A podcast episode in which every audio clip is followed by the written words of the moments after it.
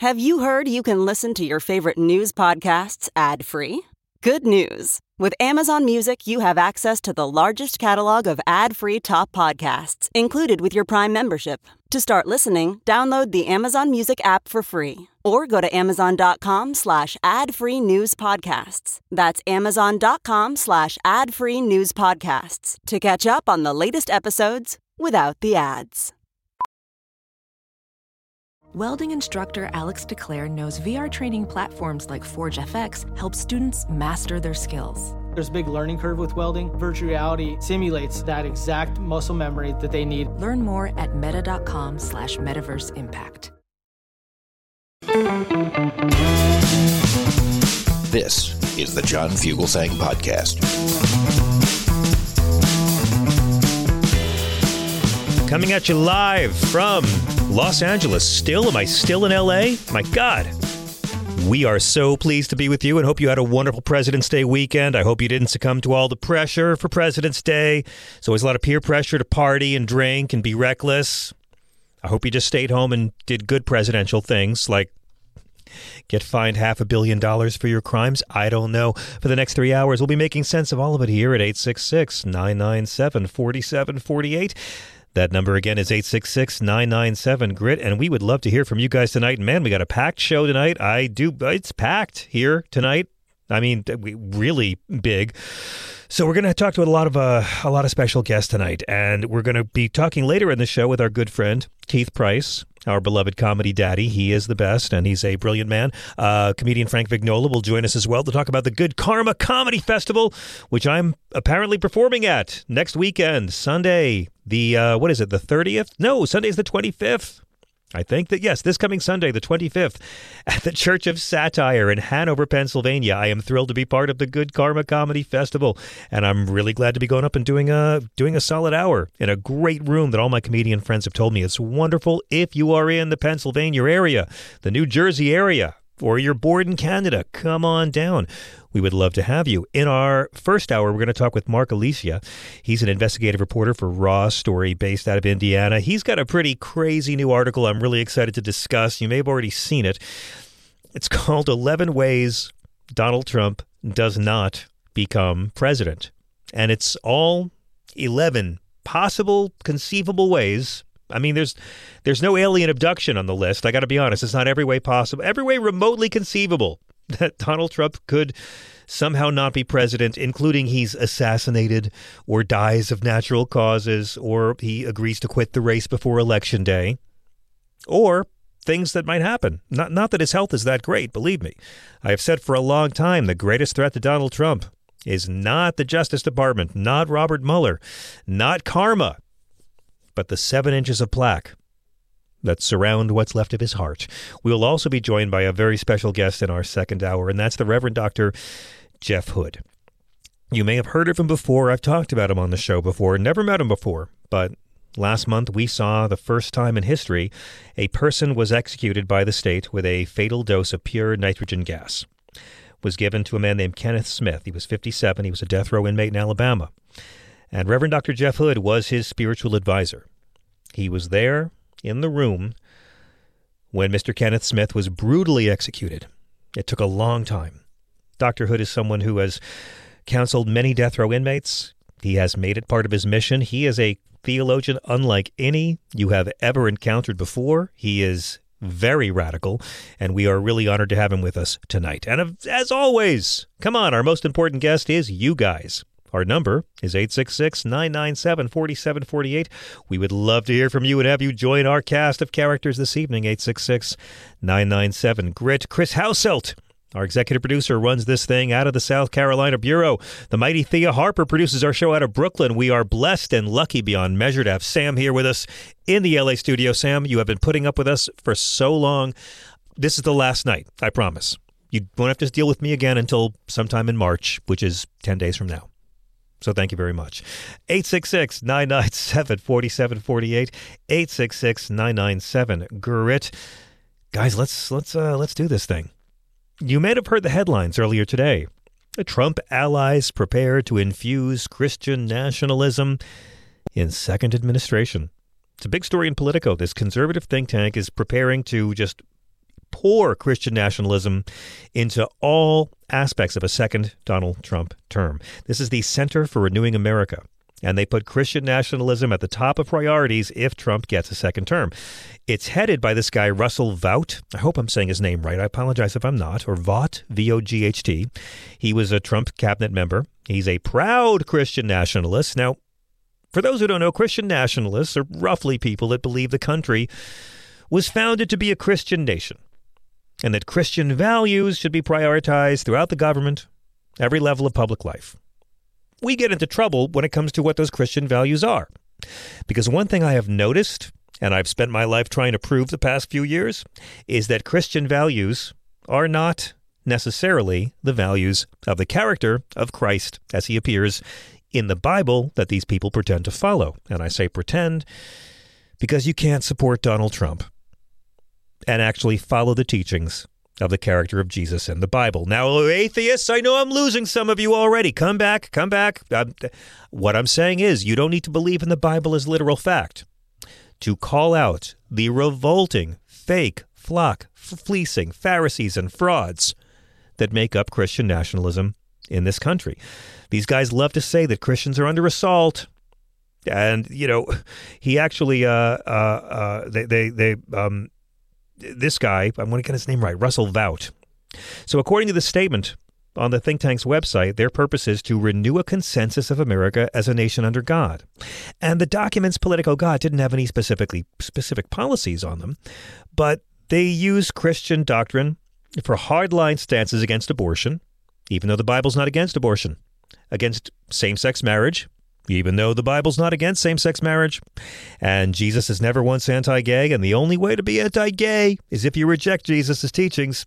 And immigration. Oh, they love to come down hard on migrants and immigrants and asylum seekers, except the only commandment about immigration or borders in the entire Bible is the commandment, Old Testament and New, to welcome the stranger. Now, I struggle calling these Neolithic mouth breathers Christian nationalists because uh, there's so many other terms to call them. I mean, that's just what the media seems to be calling them right now. What do you call them?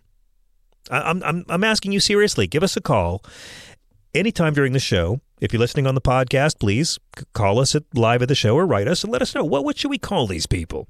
Christian nationalists, extreme right wing Christians, Christian fundamentalists, Christian supremacists, Talibangelicals, Christo-fascists, Christians in name only. I like that one. I call them chinos. Christians in name. Some are brown, some are white. Most are some shade of beige.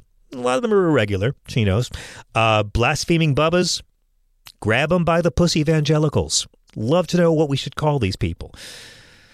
But here's the deal women, these people that pretend to be Christian and run our country, they keep telling us what's in store for you if they win at the ballot box. Now, if you had children via in vitro fertilization, these people think you're a murderer. Nationally, about 2% of births a year in this country involve in vitro fertilization. That is, as you smart people know, the process where the multiple eggs are harvested and fertilized and implanted to create a pregnancy. Uh, IVF is responsible for almost 100,000 babies born every year, according to the CDC. And IVF was developed after Roe v. Wade became the law in 1973. Embryos have been usually, historically, for the past half century, treated like private property. And people can implant them, give them away, or if they're not going to be used, they are destroyed without consequence. We've been watching this debate for a long time, and IVF advocates have been warning us for years these decisions, like what we're going to talk about now, might happen if the Supreme Court got rid of Roe v. Wade. And now they've done it. The Federal Department of Health and Human Services estimated in 2020 that there are at least 600,000 frozen embryos in storage in this country. The National Embryo Donation Center said that number could be about 1 million. Between 2013 and 2016, in the beautiful state of Alabama, three sets of parents did in vitro, hoping that they could have a baby. And some of the embryos for these three couples were implanted into the patients' bodies and they had babies, and we're very happy for them. Others were placed in a cryogenic nursery. That's what they call it at the Center for Reproductive Medicine, and they kept them frozen until further notice. And as you know, you can defrost an embryo years from now. You know why? because it's not a baby. And if you did that with a baby, you'd be a horrible person. But an embryo, it's not a baby, so you can freeze it and leave it frozen for many years. But in 2020, someone in the hospital somehow got into the fertility clinic through an unsecured doorway and got access to this freezer. And this guy took the embryos out, and they were very cold, so he dropped them. And the embryos were destroyed. Okay, now lean in because this part concerns your country. These three sets of parents were very upset had every right to be. So they sued the Center for Reproductive Medicine because they've been paying to have their embryos frozen in case they need them someday. And they sued the group that oversees the center, the Mobile Mobile Infirmary Association. And they said this hospital was negligent and it led to the destruction of our embryos and it violated Alabama's Wrongful Death of a Minor Act. Hmm. It's already kind of sus how someone got in there to destroy these embryos. But now they were suing the hospital for killing babies. Their argument was that life begins at conception, so the hospital killed babies. And the hospital asked the courts to reject the lawsuit because embryos aren't babies. If I am holding a live baby and a frozen embryo, one in each hand, and I drop them both at the same time, which one will sane people try to catch? You follow? Okay. So the hospital said, no, no, this law only applies to people. And the circuit court judge said in her decision in April, two years ago, that a frozen embryo is not a minor child. And that will not do in Alabama. And as you probably heard, the Republican Alabama Supreme Court has just ruled that frozen embryos qualify as people. They are considered children under state law. Now, our dumb is getting scary. IVF has been in the crosshairs of the anti abortion movement for a long time. And this imperils anyone who wants to try to have a baby through in vitro fertilization in the state of Alabama. The justices went to this anti abortion language in the Alabama Constitution and they ruled that an 1872 state law that allows parents to sue over the death of a minor child applies to all unborn children, regardless of their location. Justice J. Mitchell wrote in the majority ruling on Friday unborn children are children, without exception, based on the developmental stage. Folks, little riddle here. Do you know why embryos can be frozen and babies can't? Because embryos aren't babies! Frozen embryos are people. Uh, frozen migrants are not. You following? This is right wing Christian morality here. The plaintiffs in the Alabama case had undergone IVF. It led to the creation of the embryos. Some of them led to healthy babies, but they were paying to keep. Now they're entitled their, their refund for their investment. Absolutely.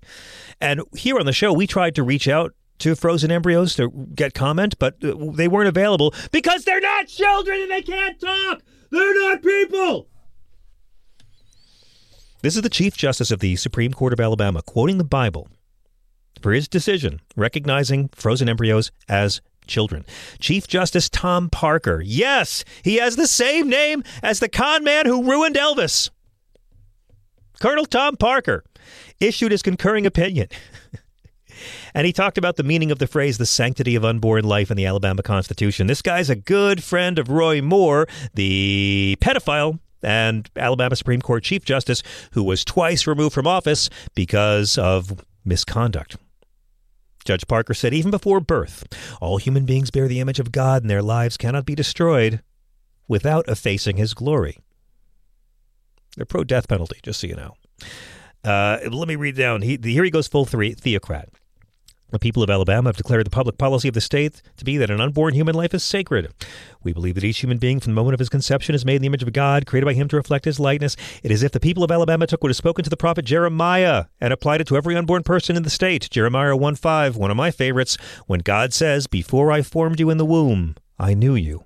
Before you were born, I sanctified you. They like to quote that line out of context. What that line means is that's God talking directly to Jeremiah, saying, You are destined to be a prophet. It is not God saying, criminalize abortion. It is not God saying, punish poor women with greater poverty. It is not God saying, the freaking government should have the power to force rape victims to be impregnated against their will by their rapist. And Jeremiah is not God saying in vitro fertilization is a bad thing. And uh, the justice capped it out by saying, finally, the doctrine of the sanctity of life is rooted in the sixth commandment you shall not murder, Exodus 20. The only problem with that is that um, that's the Jewish Bible, and Judaism does not ban abortion. Moses does not ban abortion. The Jews of Moses' time did not ban abortion. In fact, if you keep reading Exodus, one chapter later, Exodus 21, God asserts if two guys are fighting and strike a pregnant woman and she miscarries, you pay a fine because a fetus is property. But if two guys are fighting and they strike a pregnant woman and the woman dies, you pay with your life because, in God's eye, a woman's life has more value than a fetus, which is property. They haven't read the Bible, folks. They're not in favor of the Bible. Now, IVF advocates are horrified by this. They say it's going to have far reaching consequences for millions of Americans trying to get pregnant. It's going to probably end most IVF work in Alabama. And the Medical Association of the state of Alabama wrote a brief to the court and they said the increased exposure to wrongful death liability as advocated by the appellants would at best substantially increase the costs associated with IVF. Parents pay to store unused embryos. Sometimes embryos are destroyed or donated for research if there are genetic problems or if they're likely to develop normally, if they're unlikely to develop normally in utero. Requiring fertility clinics to store all unused embryos forever would push up the cost for patients. So what does this mean? I have questions. Because it is terrified terrifying news for the one in six people who are impacted by infertility. So, does this destroy the chance for infertile couples to use IVF in Alabama? Are people with frozen embryos required to implant every single one of them, or will they face murder charges if they don't? What happens to the unused embryos in storage? Hmm? Can authorities order them to be implanted into unwilling people? Uh, can they bring child abuse charges if you keep embryos in storage? What happens if a doctor implants embryos and they don't develop into babies. Is that doctor guilty of murder? Since frozen embryos are now people, will you give them social security numbers? If a fertilized egg is frozen for 18 years, does it have a right to vote? If a fertilized egg is frozen for 21 years, does it have a right to buy beer? Is a shelf full of frozen embryos legally a preschool in Alabama? What happens to Alabama inheritance law? I mean, what happens to tort law? What happens now that every person in Alabama is nine months older than the date on their birth certificate? What about miscarriages? Will every miscarriage have to be reported with death certificates now? I mean, Alabama, you better start hiring some more people for your public records departments because they're going to get busy. Urgent care, OBGYN office. Doctors will have to certify every death. Women, are they going to be charged with child abuse if they drink or smoke or do anything unhealthy when they're pregnant? If embryos are humans, does that mean we can freeze the justices on the Alabama Supreme Court and expect the same results when we thaw them? And here's a real question seriously. If someone had embryos frozen in Alabama, can they deduct them as dependents on their tax return? I mean, it's the law now, right?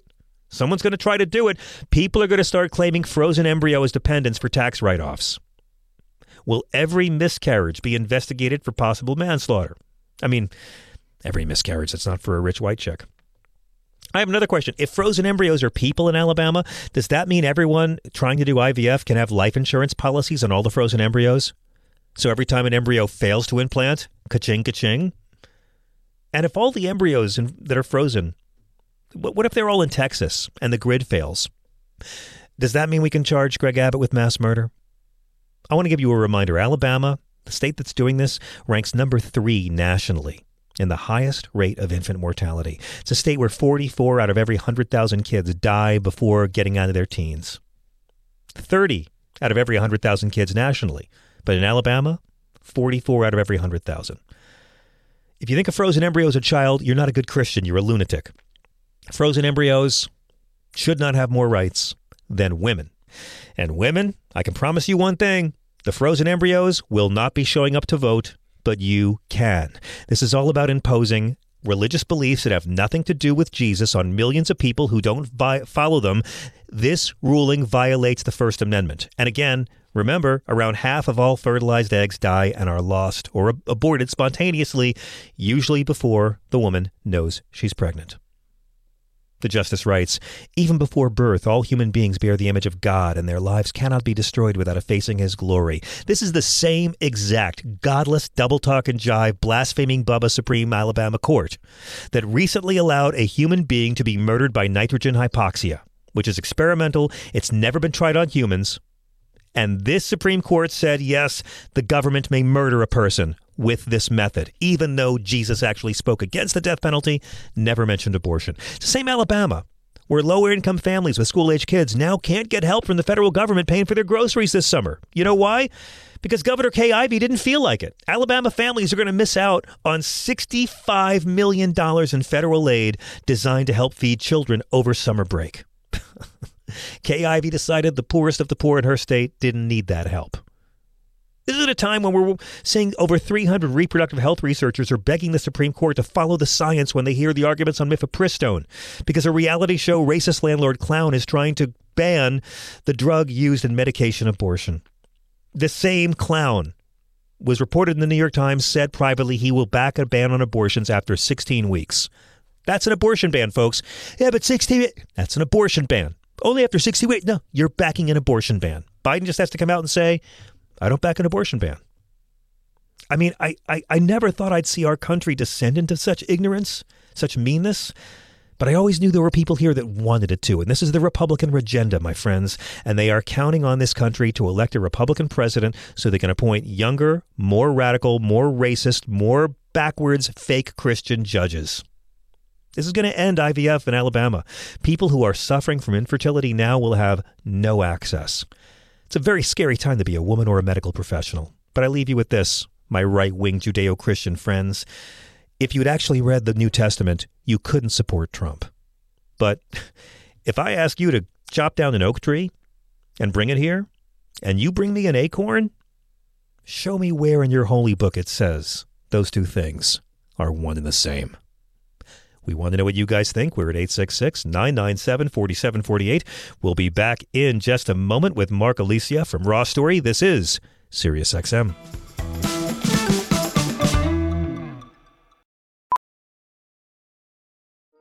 Welding instructor Alex DeClaire knows firsthand how VR training platforms like ForgeFX can help meet the demand for skilled workers. Anywhere you go look, there's going to be a shortage of welders. VR training can help welding students learn the skills they need to begin and advance in their career.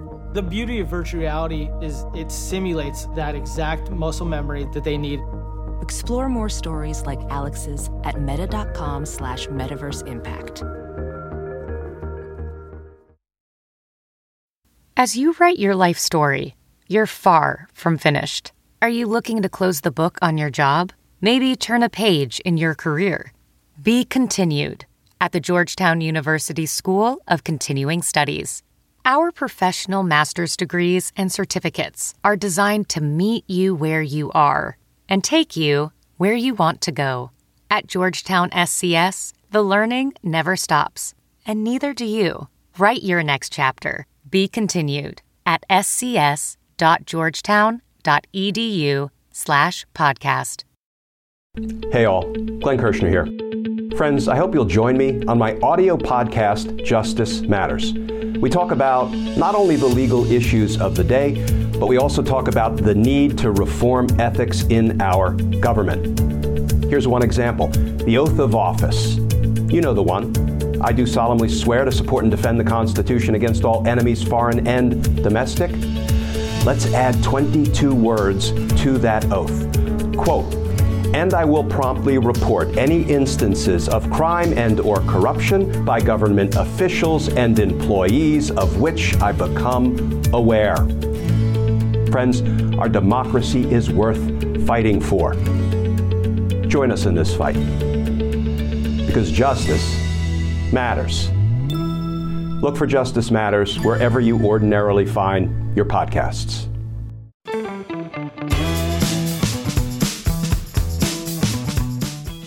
Welcome back. We've been talking for a long time about what could be the possible avenues by which Donald Trump uh, does not become the next president. Now, I still think the simplest and most direct and most likely one is he runs and loses and Biden beats him again.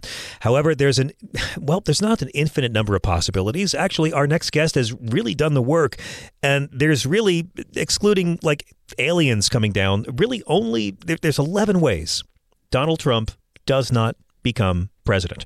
Some are remote, some are quite likely, all of it's fascinating, and it's one of the most enjoyable pieces about this election I've read in quite a while. Now, you probably know Mark Alesia's work. He's an investigative reporter for Raw Story based in Indiana. He's one of the three reporters who broke the Larry Nassar USA Gymnastics story for the Indianapolis Star. And that reporting, which has been in the Netflix documentary Athlete A, won many, many awards. His He's been on CNN and ESPN and NPR, uh, but his new piece with the team at Raw Story is 11 Ways Donald Trump does not become president. Mark Alesia, welcome to SiriusXM, and thank you for really going to the time to go through every conceivable scenario that will allow us to see Donald Trump fail for a second straight time. Welcome. Well, thank you, John. You know, from the previous segment, I really think you could have tried harder to get uh, comment from the frozen embryos. yeah, it, it, it, the only problem with that is they're they're not people, so they're really hard to track down. Oh, yeah. okay. Keep trying. Keep, I'm I'm over here that lonely group of people who've actually read the New Testament. So yeah, um, it's pretty insane, and I think it speaks to the most likely way Donald Trump doesn't become president, which is people haven't forgotten Dobbs and they're mad and they vote him out uh, they, and they vote Biden back in. But you really, you really did the work on this piece. I'm I'm deeply impressed. Some of it's a bit fanciful and some of it's really really penetrating. Can I just ask? How did this piece come to be? Was this your idea to, to actually go through every hypothetical that could happen? No, it was uh, uh, my editor, um, Dave Leventhal and uh, uh, my colleague um, uh, Alexandria, and uh, uh, we worked on this together and made it happen. Well, let me ask you um, the most obvious one, the top one is Trump loses the Republican primary on votes, which doesn't seem very likely, but it is possible. I mean, he could get a conviction from Alvin Bragg, and, and suddenly we could see Nikki Haley cleaning up in the last states. Isn't it true that, say, the California primary is a winner take all, right? Uh, I'm, I'm not sure about that, but um, sure. Uh, something could happen that would uh, turn the election. Um, I don't think it's going to happen, but it's it's certainly possible. Yeah. I mean, look at all these, um, all the court cases. I mean, it's it's um, it, it's fraught with um, issues for Trump, but you know, we'll see. Mm-hmm. We'll see. What do you think is is likely? I mean, you one of the possibilities you guys lay out is that Trump loses the GOP nomination in a in a floor fight. I thought for a long time we might see a contested convention, and I thought that's what Glenn Youngkin was being groomed for. But um, after the voters of Virginia saw otherwise, I, I, I consider that possibility to be a lot more remote as well. What what, yeah, what do you think I, is a, a likely way? Go ahead. I, yeah, I, I'm I'm not sure about a floor fight. Um, I think he's uh, he and his people, Trump and his people, have kind of figured out um, all of the various rules this time with a more sophisticated campaign staff, and they won't. They absolutely won't um, let let yeah. that happen.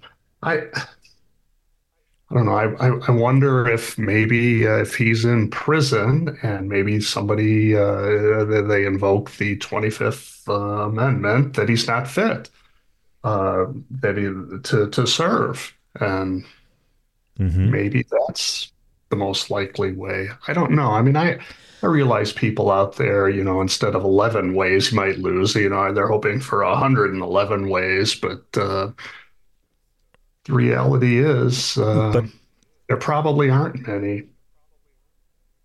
I mean, it's it's very possible. I mean, you know, if if he was somehow elected and appointed a cabinet, um, it is conceivable that, that they could exercise the 25th Amendment before he even starts again, but he'd have to win, right? He'd have to he'd have to win to have them do that with him. It almost seems like the 14th Amendment, which is going before the Supreme Court, uh, is more likely. Well, I I have a hard time believing that the Supreme Court will um, make any decision that will block Trump from being able to assume the presidency. So, um, I, personally, I discount that, but um, I don't know. Uh, it's it. I mean, sure, it's possible. It's possible, but I don't. I'm with you. I don't really see the Supreme Court actually doing that. Um, and I don't think it's a very uh, good strategy for Democrats to pursue. One of the more unlikely scenarios you lay out is that Trump could accept a pardon promise with the understanding that he would quit the race. I, I kind of wondered if Nikki Haley was fishing for that when she came out over the weekend and said that uh, he's committed all these crimes, but she'd pardon him anyway. I think Nikki Haley's um, hanging in there for 2028 or uh, in the hope that right. uh, something happens to Trump uh, with his health. You know, that's which is also of, likely, isn't it? I mean, I mean, that's also I've been saying this for a long time. His his health doesn't seem to be great. I don't wish him to get ill or or or get sick in any way, but that is another possibility. We seem to only talk about it with the other guy, but Donald Trump is yeah. a fellow who's um you know overweight and likes to stare into eclipses yeah, yeah, um, yeah, sure. Um, you don't know uh, what what'll happen uh, with the guy, but uh, that that might be the most likely scenario out of all these eleven. My God. I mean, you know, we hope that there's no assassination. I don't think he's going to flee the country, although I'm sure there's suitcases uh, stocked with cash somewhere. But you also pose a very interesting question. Could Trump serve as president while set to serve time? I'm a big fan of this conversation. And, you know, I think all the time about Bobby Sands running for parliament while he was in jail as an IRA member. What has your research turned up? I mean, there's there's there's precedent that presidents don't have full legal immunity. You point out the Paula Jones Bill Clinton case, but could Trump serve as president with a with with conviction and time behind bars? Well, yeah. I mean, that's that's what we found, and um, of course, there is precedent for running for president behind bars. Uh, Eugene right. Debs, mm-hmm. right here from, from uh, Indiana, Terre Haute, uh, Indiana, did just that. Uh, he had campaign uh, pins uh, something like elect prisoner number 905723. Uh, so it's uh, it's not out of the realm of possibility. And and it, it is. Tell me if this is conceivable that that Trump would be able to serve as president, and then he would have to serve any prison time after he left office. I mean that that conceivably could happen if the Supreme Court gave their nod to it that's one of the yeah sure. That's that's one of the possibilities. I uh, again i i mean I, I see that as kind of uh, unlikely but it is it is out there. It is a possibility. I don't think it will happen. I, I really enjoyed reading the piece, and it seems like you know that some of these are very, very far fetched while still remotely possible. I mean, how do you see this election playing out? How do you see the next uh, several months all the way to November being? Do you think that Donald Trump will be the nominee and that we will come down to voting between these two old men in November? Uh, regrettably, yes, I do see see that uh, as as what will happen, um, unless, as we were talking about, um, Trump's health declines and somebody else uh, moves in. Whew. Okay. Well, we want to know what you guys think. We are at 866 997 4748. 866 997 GRIT. Do you think, uh, final question, the million dollar question, assuming it's coming down to just Biden and Trump, and I, I think you're right, uh, who do you see winning this thing? Do you think that Donald oh. Trump can become more popular than he was last time, or does this just end with his being further discredited by losing again? I, I, I think that uh, just in a, a Republican primary situation, he's unbeatable. But in a general election, that's much different. And I think he will lose again. But what the uh, fallout from that will be uh, scares me, frankly. In terms of how the kind of unrest we might see as, as he parades around saying he was robbed again? Yes. Precisely. Yeah, I'm pretty terrified of that as well.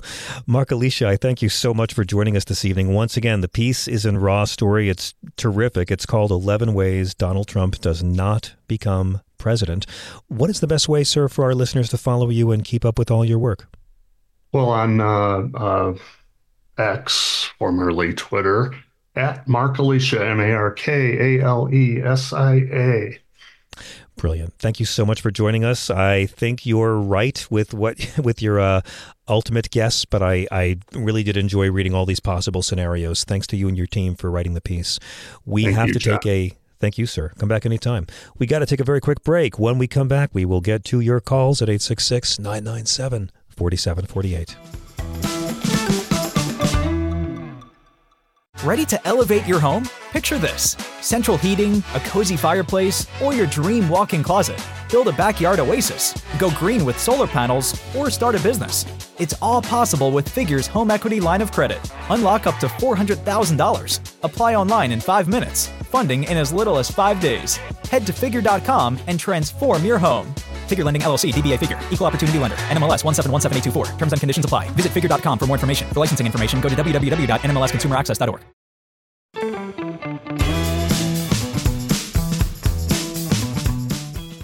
And welcome back. This is SiriusXM Progress at 866 997 4748. 866 997 GRIT. I am so pleased to welcome this next guest to our show. I have really admired his work, and I finally just decided, you know what? Let me tr- let me track this man down and see if I can drag him into being on the program. We've had a lot of great theologians uh, and religious writers and religious figures on this show over the years, but no one has the recipe, resume that Dr. Reverend Dr. Jeff Hood has. Now, we've talked a lot on the show. If you're a listener of this program, you've heard of Kenneth Smith. He's the death row inmate who became the first human in the world to be murdered by a government with nitrogen gas this past January 25th. It's the first time anyone has been legally given a fatal dose of pure nitrogen gas. It was given to Mr. Smith via a strap on mask after he was duly convicted. And Dr. Jeff Hood was the spiritual advisor to Kenneth Smith when he was executed. He spent time with them. He was there in the actual room that night. He was present at this execution. He has been present at many executions. Reverend Dr. Jeff Hood is a priest. He's a theologian. He's an activist who lives and works in Little Rock, Arkansas. He serves as the founding dean of the New Theology School and as the convener of Clergy United Against the Death Penalty. He's the author of over 70 books. You may have read his stuff in the past, anywhere from Dallas Morning News to Huffington Post. And you may have seen him on NBC, CNN, Fox News, MSNBC, or NPR. He is a radical mystic and a prophetic voice to a closed society. And he's also, as theologians go, pretty fucking fearless. It is a real pleasure and honor to welcome Reverend Dr. Jeff Hood to Sirius XM. Hello, sir. Yeah, thank you so much for having me tonight. I uh, was going to tell you that uh, when I told my wife I was coming on this show, she said, Is that the guy from America's Funniest Home Videos? And I said, Yes. And she is upstairs putting the kids to bed, but she is with us in spirit, brother. Well, give her my best wishes. Yes, uh, I always wanted to be a person who lived many different lives, and it seems like that's sort of been your life as well. You've had a a very interesting ministry and a very interesting long and winding road that that led you to the the place you're in right now. Uh, and I want to ask all about that, but I I'd, I'd like to just begin by talking about the experience that you just shared with this 58 year old man, Kenneth Smith. Again, folks, we're not claiming Mr. Smith didn't commit the crimes he was sentenced for. He was guilty of these crimes. But um, I, I want to ask you about your your ministry, Reverend, and, and I want to ask, how did you first come to know Mr. Smith? What was your relationship like with him, and and how did it evolve? Sure. I mean, I think that uh, one of the, the great blessings of my life is that I am a child of the South. I am someone who uh, was raised and reared in a conservative, evangelical Southern context, which, uh, you know, very appropriately talked about justice and, um, you know, I guess holding people responsible for their actions. Now, of course, it failed on the grace and mercy side of things, and uh, that I guess ultimately came later. And I, but you know, it's interesting, John, that this work comes out of um, a connection to um, the LGBT community, um, in that I saw uh, the LGBT community so oppressed in the Southern Baptist context that I came out of, that I yeah. began to uh, realize that, hey, you know, I, I, that's not who I want to be. I don't want to be the guy, you know, holding the oh. cross, screaming at pride. Like, I don't want to be that guy. Let me tell you and, about the Catholic. Let me tell you about the Catholic sometime with that, Reverend. Yeah. and, you know, I had a moment that was uh, sort of a road to Damascus, uh, sort of a Mount of Transfiguration, epiphany type experience. My Southern Baptist mentor, who uh, I loved and adored, who in many ways was the incarnation, the very presence of Jesus for me. Right. On his on his deathbed, I was uh, working on my uh, first theology degree, and on his deathbed, he calls me to his side. He had lung cancer, wife and kids in the next room over, and he tells me that he had lived his life as a closeted gay man. And when that happened, it was almost like all of those, um, you know, just anger, vengeance, all of those sorts of things sort of went out the window because all of a sudden, uh, everything that I was certain about um, had just come out of the closet, if you will. Yeah. And yeah. and and so as time went on, it I, I found myself in this space of never wanting to be that oppressor, that marginalizer again, never wanting to be anywhere except to be found with the least of these.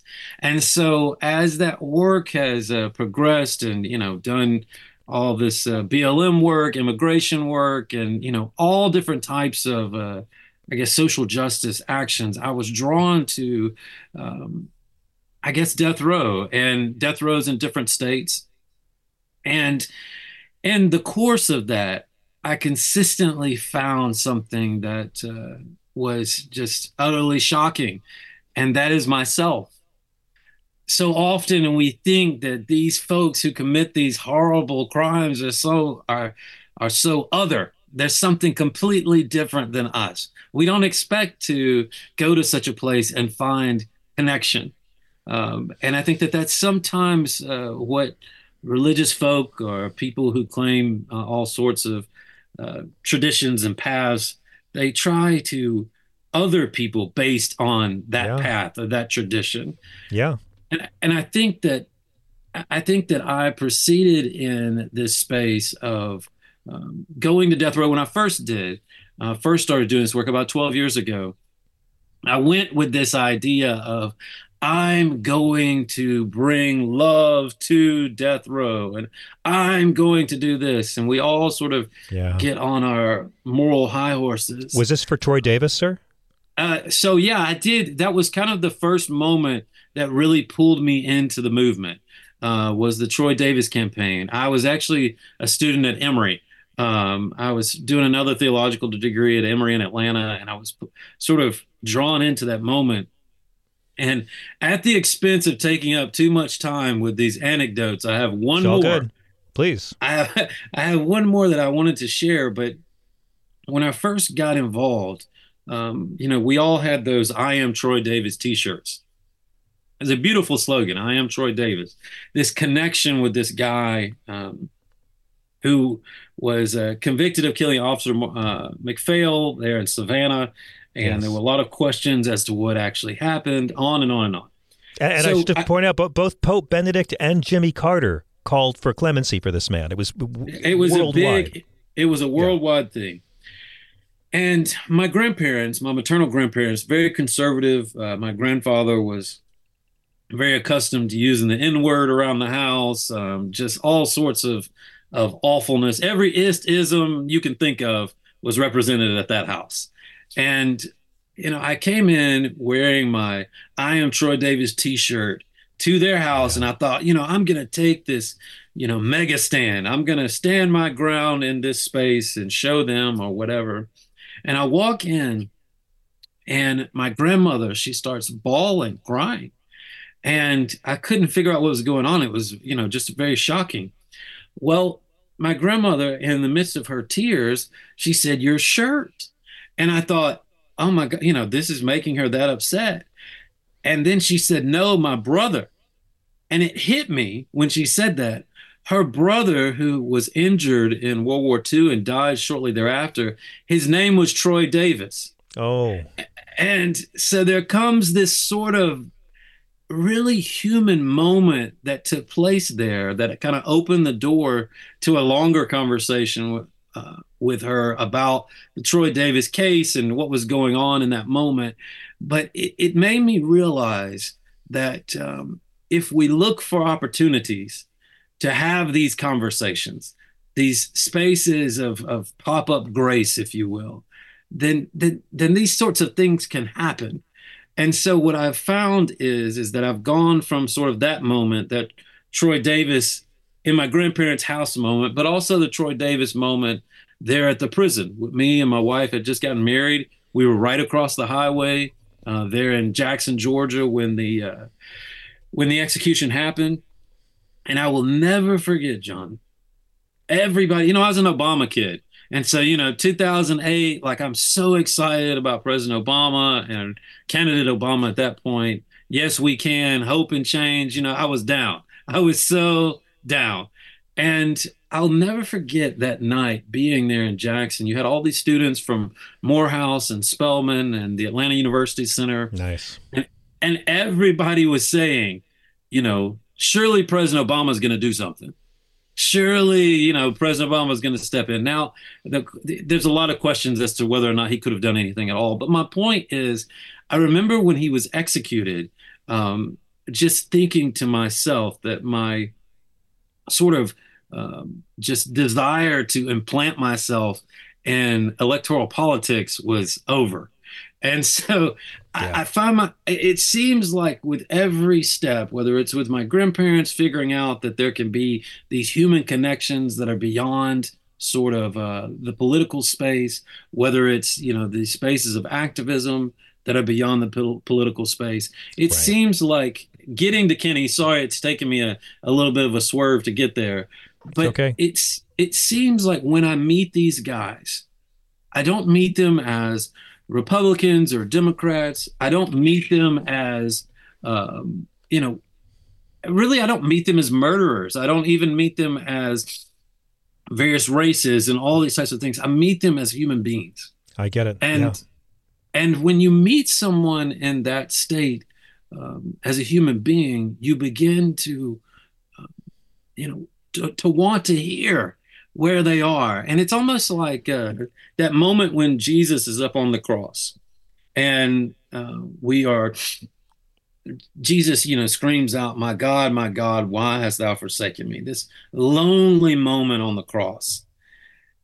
When we meet each other in that lonely moment, we begin to find ourselves not so lonely anymore. Absolutely. That's what the faith is supposed to be about. You I mean right. and yeah, I, there's so much you've said that I think so many folks listening are going to relate to because, you know, they like to say the largest growing religious group in America are Mormons. I think the largest growing religious group are, are people who were raised religious and now consider themselves spiritual because they're so turned right. off to these grotesque hypocrisies. I mean, for me, I, I realized I probably wasn't a real Catholic because I couldn't reconcile the treatment of women with what I read in the Bible. And I realized that I couldn't reconcile myself with uh, uh most right wing Christianity when I was 13 and understood right. that homophobia. I, I, was a teenage homophobe until I realized I knew gay people and that homophobia was an insult to the God I was raised to believe in, right. and that it's not technically possible to follow the teachings of Jesus and be bigoted against gay people. You just you can't right. if you read the Jesus parts you can't do those two things. But I'll tell you this, Reverend, for myself as a young person, my first real spiritual awakening that I was in the wrong tribe um, was over the death penalty. I, think. I was around mm-hmm. 11 when I realized that it was the ultimate rejection of the values of Jesus. He overturns eye for an eye in Sermon on the Mount. He right. he stops an execution. He says only the sinless may execute and commands us to forgive 70 times 7. Now, even atheists, right. I got to say, You don't have to believe all this is literal fact or believe in Jesus as literal person. It's what's in the book these folks have agreed to. It's what's in the book Christians have agreed to. And to me, there is no more stark evidence of someone completely using Jesus for a cheap, flimsy prop Mm-hmm. than supporting the death penalty and waving your Jesus around while Right. actively opposing his teachings. I mean, if there was no death penalty, Right. Jesus would still be here. So we've had Sister Helen Prejean on the show. I, I think you're exactly right, and your ministry is is rock solid, rock solid. But I want to I want to ask you about the second death row inmate you met because from what I've read, when you met Carrie Ellen, it was a bit of a challenge to find Oh, that man. humanity there at first. When, Oh, what, from what I've read about Mr. Ellen and why he went to jail, it, it wasn't exactly like one of these stories where you No. you, you see the humanity right away. This man did some horrible things, and it seemed like it was a real challenging spiritual experience for you. Oh man, you know it's uh, it's it's you know to, to two things. One is I love to talk about how the queer Jesus saved my soul. I'm so thankful for the LGBT community in America, the wider queer community in America, because I think if there is any group of people that is saving spirituality for all of us, making spirituality meaningful, taking it to the streets, it is again the queer community, the wider LGBT community. With that said, I wanted to uh, to shift into Carrie really quick. Please. So Carrie Allen is a gentleman who's on death row in uh, Texas. He is a suspected um, and convicted in some ways uh, killer of children, uh, serial killer of children, and he is known for um, raping and murdering uh, children, and he also is known for dressing as a clown. And um, Arguably the most horrible Kafka-esque wretched soul you could meet on death row. Right. And when you go and encounter him on death row, he comes out uh, trying to like use like ketchup and various things that they can get a hold of to make himself look like a clown. Um, it's very, very, very disturbing. So we sit down to talk. Uh, this was a number of years ago, and we began to just converse about life, families. I mean, the same thing that um, you know you converse with with, with all sorts of people. Um, you know, you first meet, and so we get to the end, and I said, Carrie, is there anything that I can do for you that would be um, helpful or encouraging for you?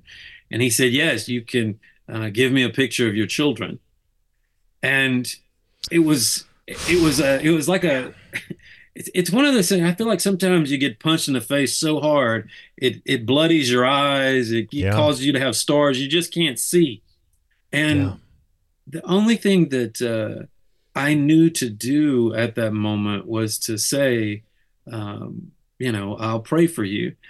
That, that was BS. It was absolute. I mean, that's the only thing I knew to say. But even You were horrified. saying- yeah, I was horrified. And of course, I got to the car and I was like, man, I like, you know, I, I, it was almost as if I felt like I, I needed to execute the guy myself um, Yeah. because I was that taken aback and that horrified. But as time has gone on, I've found, um, you know, an ability to pray for Kerry and uh, to interact with folks like him. I mean, you know, one of the other things that uh, I've talked about is I had another guy who um, was very interested in me sending pictures of my wife to him Yes, And- please.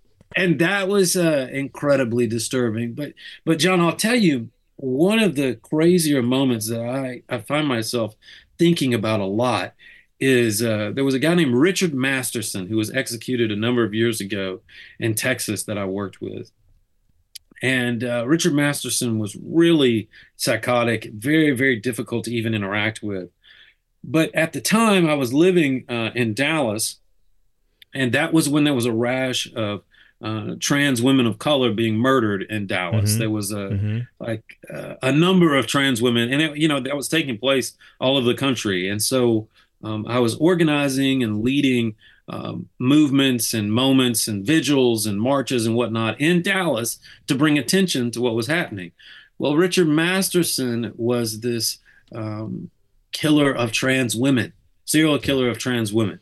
And um, he's been he was convicted of one. There was suspicion of others, um, but you know, one of the things that he told me was um, he said, "Jeff, you ain't never seen as good a you know what as a new you know what." Um, and oh my, and, and so just constantly, you know, not just, just a just trying to turn it up always. They're trying to and, push you away and provoke you and prove to themselves the worst thing about themselves at the same time. Right. And yeah. and so you're, you know, I was living in this juxtaposition where I'm trying to work with him and he's saying, well, what are you doing all that stuff up there in Dallas for? And I'm trying to love these folks in Dallas and they're saying, what are you doing this for?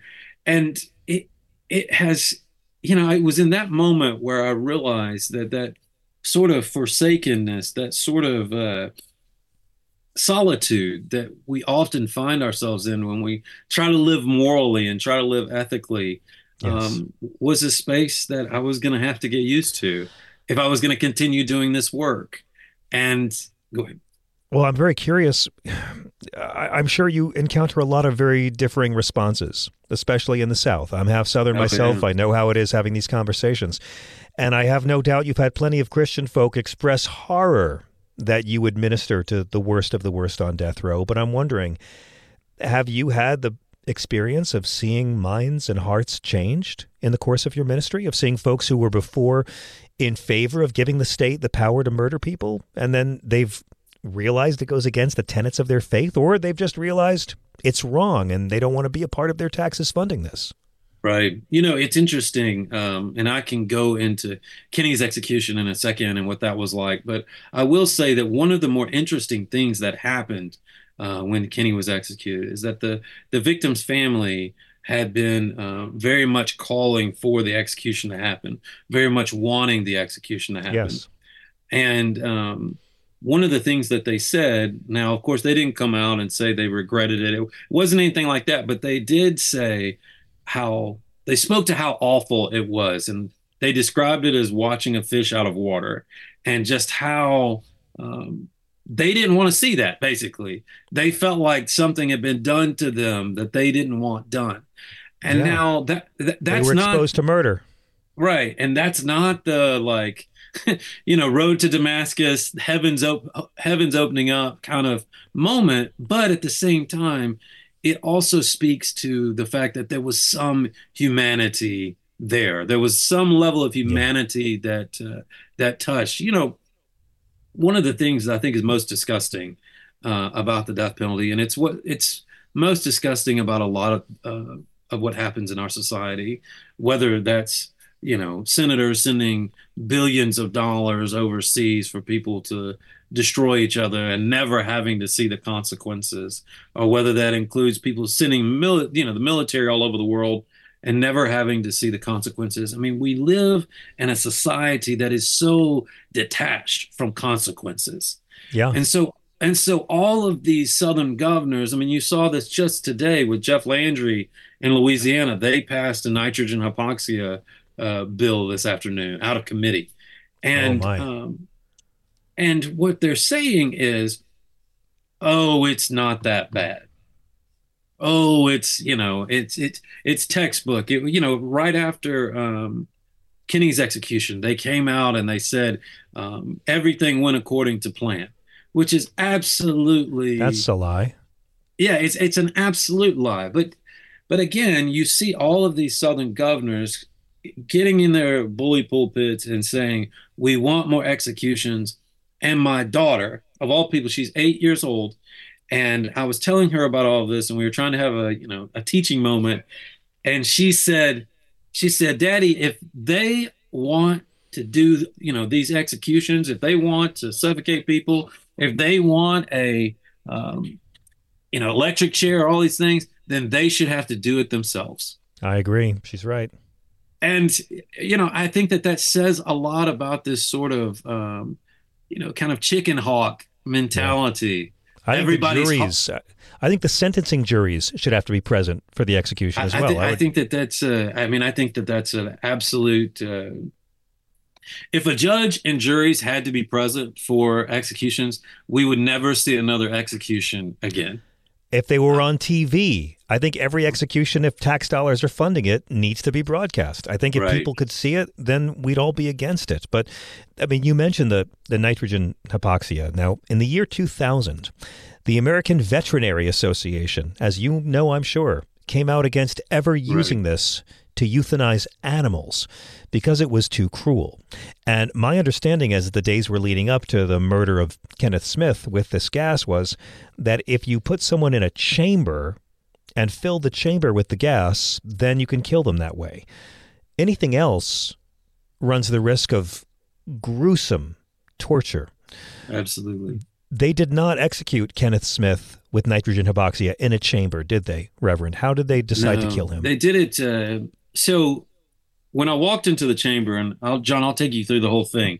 When I um, when I walked into the chamber, Kenny was wearing a mask that was from the top of his head to under his chin, and it had a plastic glass uh, sort of plate on the front, and it was um, it was one of these things that it it very much looked like a firefighter's mask, and it very much looked like it had a um, it had a hose coming out that was looked sort of like um, one of these, um, you know, like accordion plastic accordion plumbing. Sounds like the Um, kind of thing that could easily become loose or or uh, Right, or right, right, not right. tight. Yeah. Right. And I mean, it looked like something that was constructed in someone's basement, not something that w- a state, you know, was investing a lot of money in. so air could easily get in and slow down the murder process. Right, right. Phew. So, so this thing is tight, so tight on his face that his skin is bunched up, you know, along the seal. So it looks like his face is being sort of compressed into this tiny spot. And I, um, I went up to him, um, right when I walked in. I told him I loved him. He told me thank you, and he, you know, the whole time, I love you, thank you. Like we were going back and forth, and um, you know, I just kept telling him, um, you know, even though we're walking through the valley of the shadow of death, we are fearing no evil. And I kept saying that over and over again. Um, and, you know, it, it was fascinating in that uh, Kenny was the type of person that uh, he wanted to resist the entire time. And so he decided that he was going to put on a, a smile and it was almost like he was listening to music because he was bouncing his head up and down and you know that was his way of resisting. Right. and the further we get into um, the execution process on the gurney is in the middle of the room. On the right you have a corrections officer and on the left you have a corrections officer.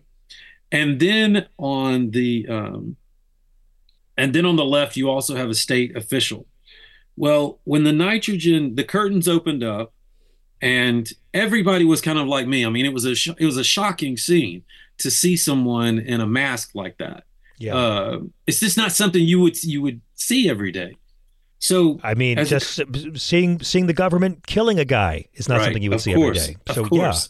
yeah, please go Um, on, Reverend. And so you've got this mask, and um, then the nitrogen begins to flow. And um, in this moment, it, you, he begins to sort of um, turn different colors. Uh, he goes from sort of a, a white to maybe a yellow to red, or excuse me, to blue to red. I mean, you start seeing these colors going through his face, and it gets more and more intense to all of a sudden he's rising up, um, pushing against the gurney.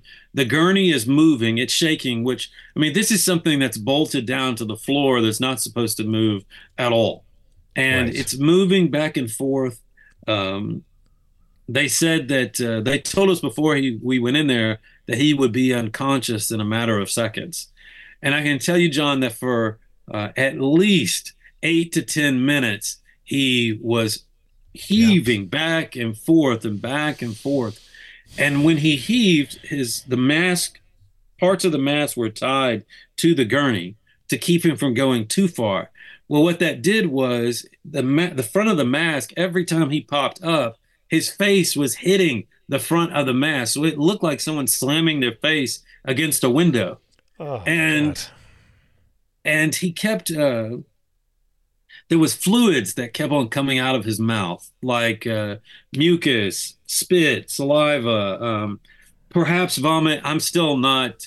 I mean, obviously, I wasn't able to get like a of course, of course, a, of course. a test on everything that was in there, but um, all of that's hitting the front of the mask, and so it starts. It's, it's drizzling down in what looks like a, like a waterfall almost Right. on the front of the mask, and you can see him like spitting and resisting and trying to breathe and those types of things. And you know, as as this is happening, um, it, it, it's just just an unbelievable like I tell people that when I work with these guys, I mean, this was my fifth execution in the last um, 15 months that I've witnessed. This was by far the most horrible. But one of the things that happens is, is that when I work with these guys, usually it's the last six to three months of their lives. It's my job to kind of knit my soul together with theirs so that when we go to that execution moment, we can stand together and we can, um, you know, be, I, I guess, walk through that valley of the shadow of death together. yeah, And- yeah. And so when all of this is happening, I feel like my soul is just being ripped apart from from Kenny. Like Well, you're it- watching a man being tortured as a guinea pig to see if a poison it can feels- kill people. yeah, I mean, it was just it's it's so visceral and so intense, and um, he he is heaving so much that it feels like his head is going to explode. I mean, it's ballooning. It looks like his head is going to almost shoot through the ceiling. Um, I, I, it, the entire. It, I compared it the other day. I said that it's it, the best way of saying it is every part of him was moving every direction all at once. And that's what it felt like. It felt like he was just consistently um, just going in every, exploding in every different direction. So it was so bad that the state official who was in the room, her name is uh, Cynthia Stewart Riley. She's a uh, she is a regional official with the Alabama Department of Correction. She had on these high heels, like black, like patent leather, like high heel shoes. She was getting so nervous about what was happening that she kept on tapping her feet. And it sounded like a tap dancer was in the execution chamber because she kept tapping her feet so much. And it just illustrates that she was someone who was intimately involved in developing this whole process. And it was uh, it was utterly horrific. She knew it. All the witnesses knew it. I mean, there was no way to pretend that this thing went correctly. No, I get it. It's it's it's it's, it's horrifying, and I, I I have to believe, Reverend, that in all your experiences, you must have had corrections officers or people who work for the state confide to you privately that this is barbaric. I mean, you you must have had people on the inside when they witness it, because I don't see how you can witness something like that and still want your tax dollars to fund it. Well, I think that uh, you know certainly there are those people, and though they are few and far between, those people exist.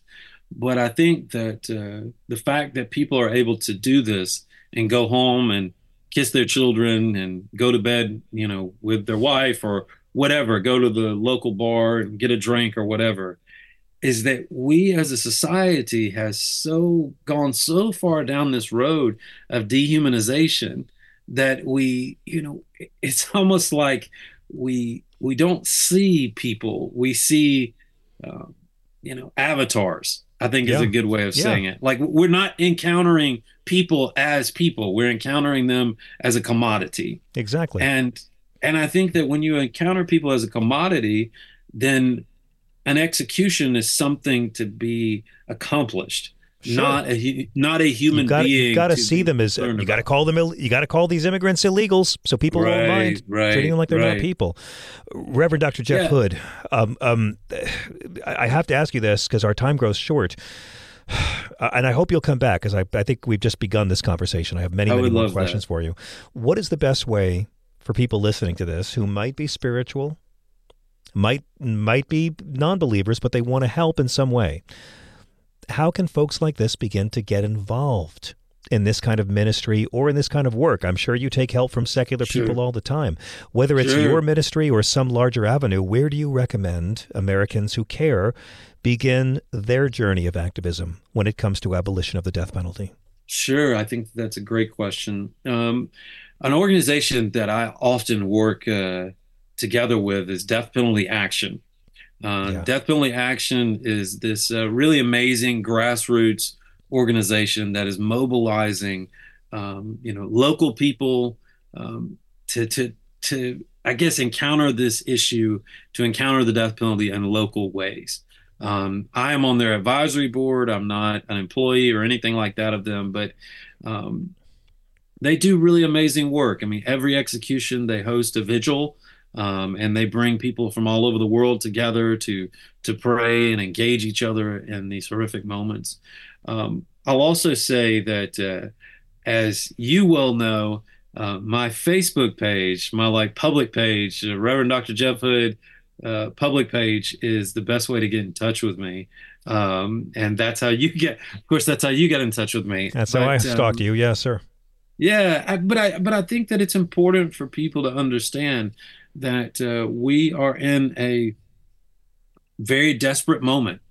I mean, after this nitrogen hypoxia happened in Alabama, you have state officials saying it's not that big of a deal. It went great. And that's the sad thing about these executions is as much as I talk about it, there's only a few of us who actually saw it. And what that means is is that the state is able to tell all these other governors, hey, this is, you know, this is a way to be able to execute more people cheaply, fastly. And so uh, again, today in Louisiana, we saw that uh, this has moved That's forward. Right. And it, it's uh, I hope that we can be human human enough, humane enough not to get so excited and to go full headlong into suffocating each other. Mm-hmm. Amen. Uh, Reverend Dr. Jeff Hood, it is a pleasure to have you on the show. Will you please come back, sir? I'd love to talk yes, way more about this. And I'd like to talk more about what it's like to have one of these vigils, because I've never had the pleasure of being at one. And I'd, I'd like to know what the experience is and, and to talk more about your journey. We didn't even touch on your Jesus is queer stuff, and you get a lot of good trouble for that. So please come back right. and join us anytime. Thank you so much. Thank Reverend. you very much, brother. Thanks for everything you do. Quick break. We'll be right back with your calls at 866 997 4748.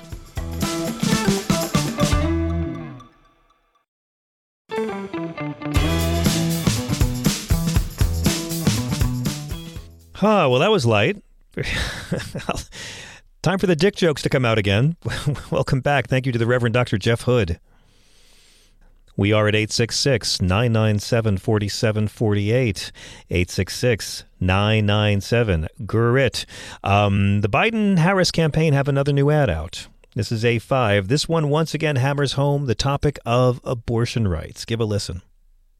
I'm an OBGYN in Texas and a mother of three wonderful children. Having this beautiful, messy, chaotic, but wonderful family, it's the joy of my life. I never thought that I would need an abortion for a planned pregnancy, but I did. Two years ago, I became pregnant with a baby I desperately wanted.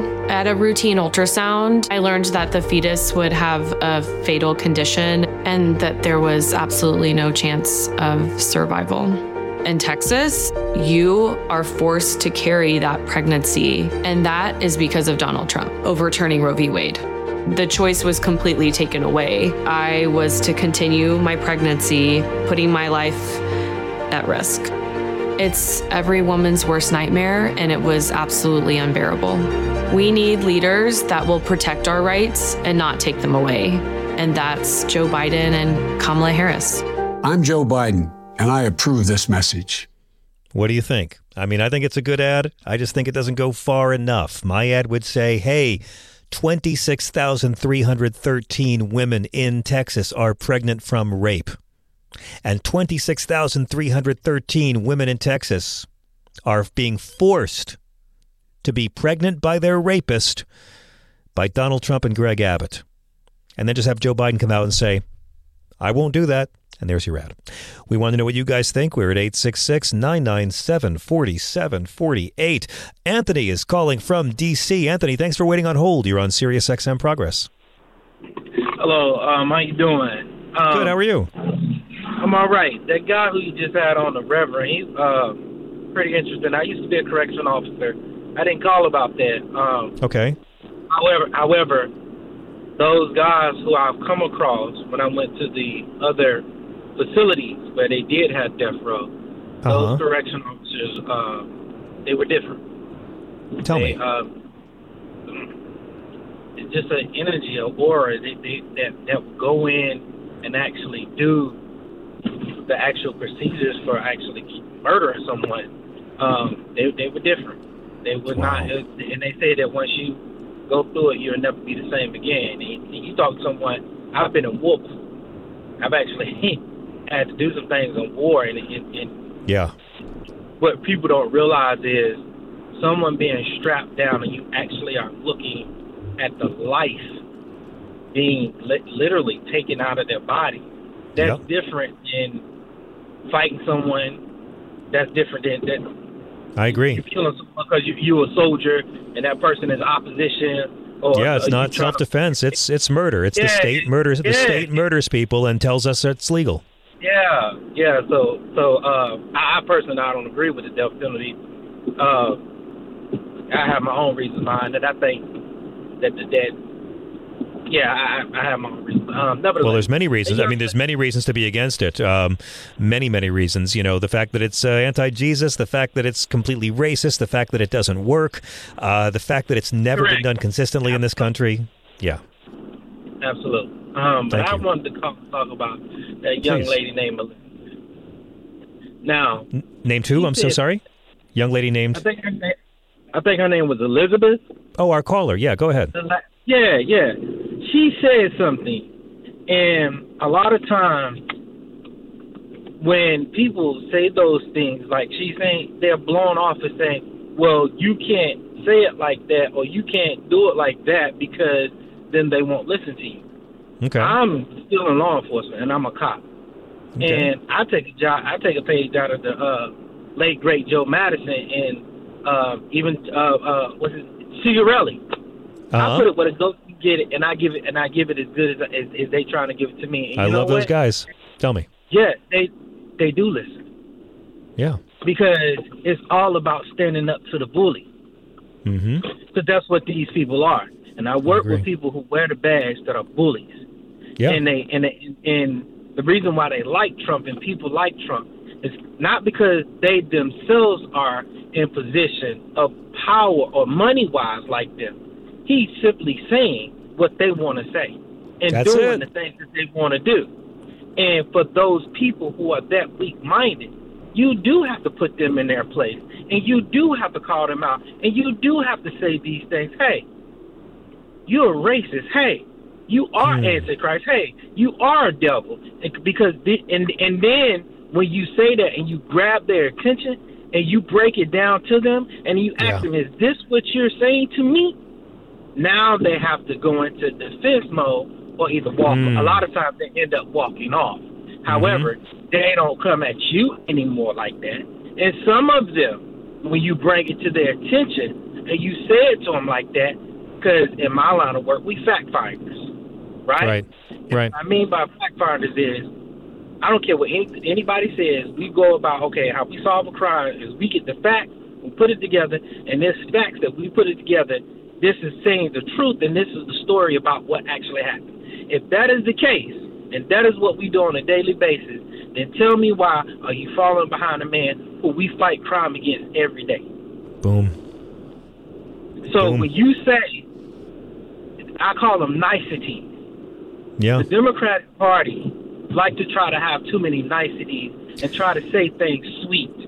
George Well- Carlin is a comedian, and he said, I know. Uh, it should it should be shell shock. Stop calling Yeah. it PTSD. He's Yeah. right, I know. and you uh, it, it, and it's too nice. And I, I agree. understand, and I hear what you are saying by saying you have to weave this magic. No, excuse my language, but fuck that. They don't weave no no magic wand or weave it together. When they talking to us, they give it to us raw. Oh, I know. So I know. I know. Because I'm ta- because the Democrats' job to win elections is, and you know this, they have to win to win nationally. They have to win over confused white people in seven states who can't decide who to vote between Trump and and they I have to. disagree. But you know I that's what it's about. It's No, seven states, swing voters. Is, what they're doing is, it's a, and they, and they have shown it. When the person that's a Democrat is the is the actual true progressive, the true progressive wins every single time. I agree. So what you're Yeah. saying is not true. What no, what I'm saying is, the no, no, Anthony. What I'm saying is that's what Democrats do to try to win elections. You have to be genteel. Oh, oh what I oh, think oh, people want, what I think people, what I think people really want, is authenticity and guts and compassion. Yes. I think it's one thing to yes, you have to have niceties. I'm sorry, but you also have to draw a comparison between yourself and Donald Trump smearing feces on a wall in the corner. But I think people want compassion and guts, and I think it's why Bernie Sanders lit so many people on fire because they want someone who's going to come out and not bullshit them, not necessarily Yes. talk in niceties, and tell them something you haven't heard. That's what Donald Trump did for all these white folks. He was Yes. lying and it was completely full of shit, and he was playing to their racism to have policies that hurt their lives. But I think people are starved for authenticity, they're starved for guts, and they want to see progressives who bring the fight to the right wing rather than stand there like a nice John Kerry punching bag getting pummeled and pummeled over and over. I know exactly what you're That- saying. And that's what Elizabeth was saying. Yeah.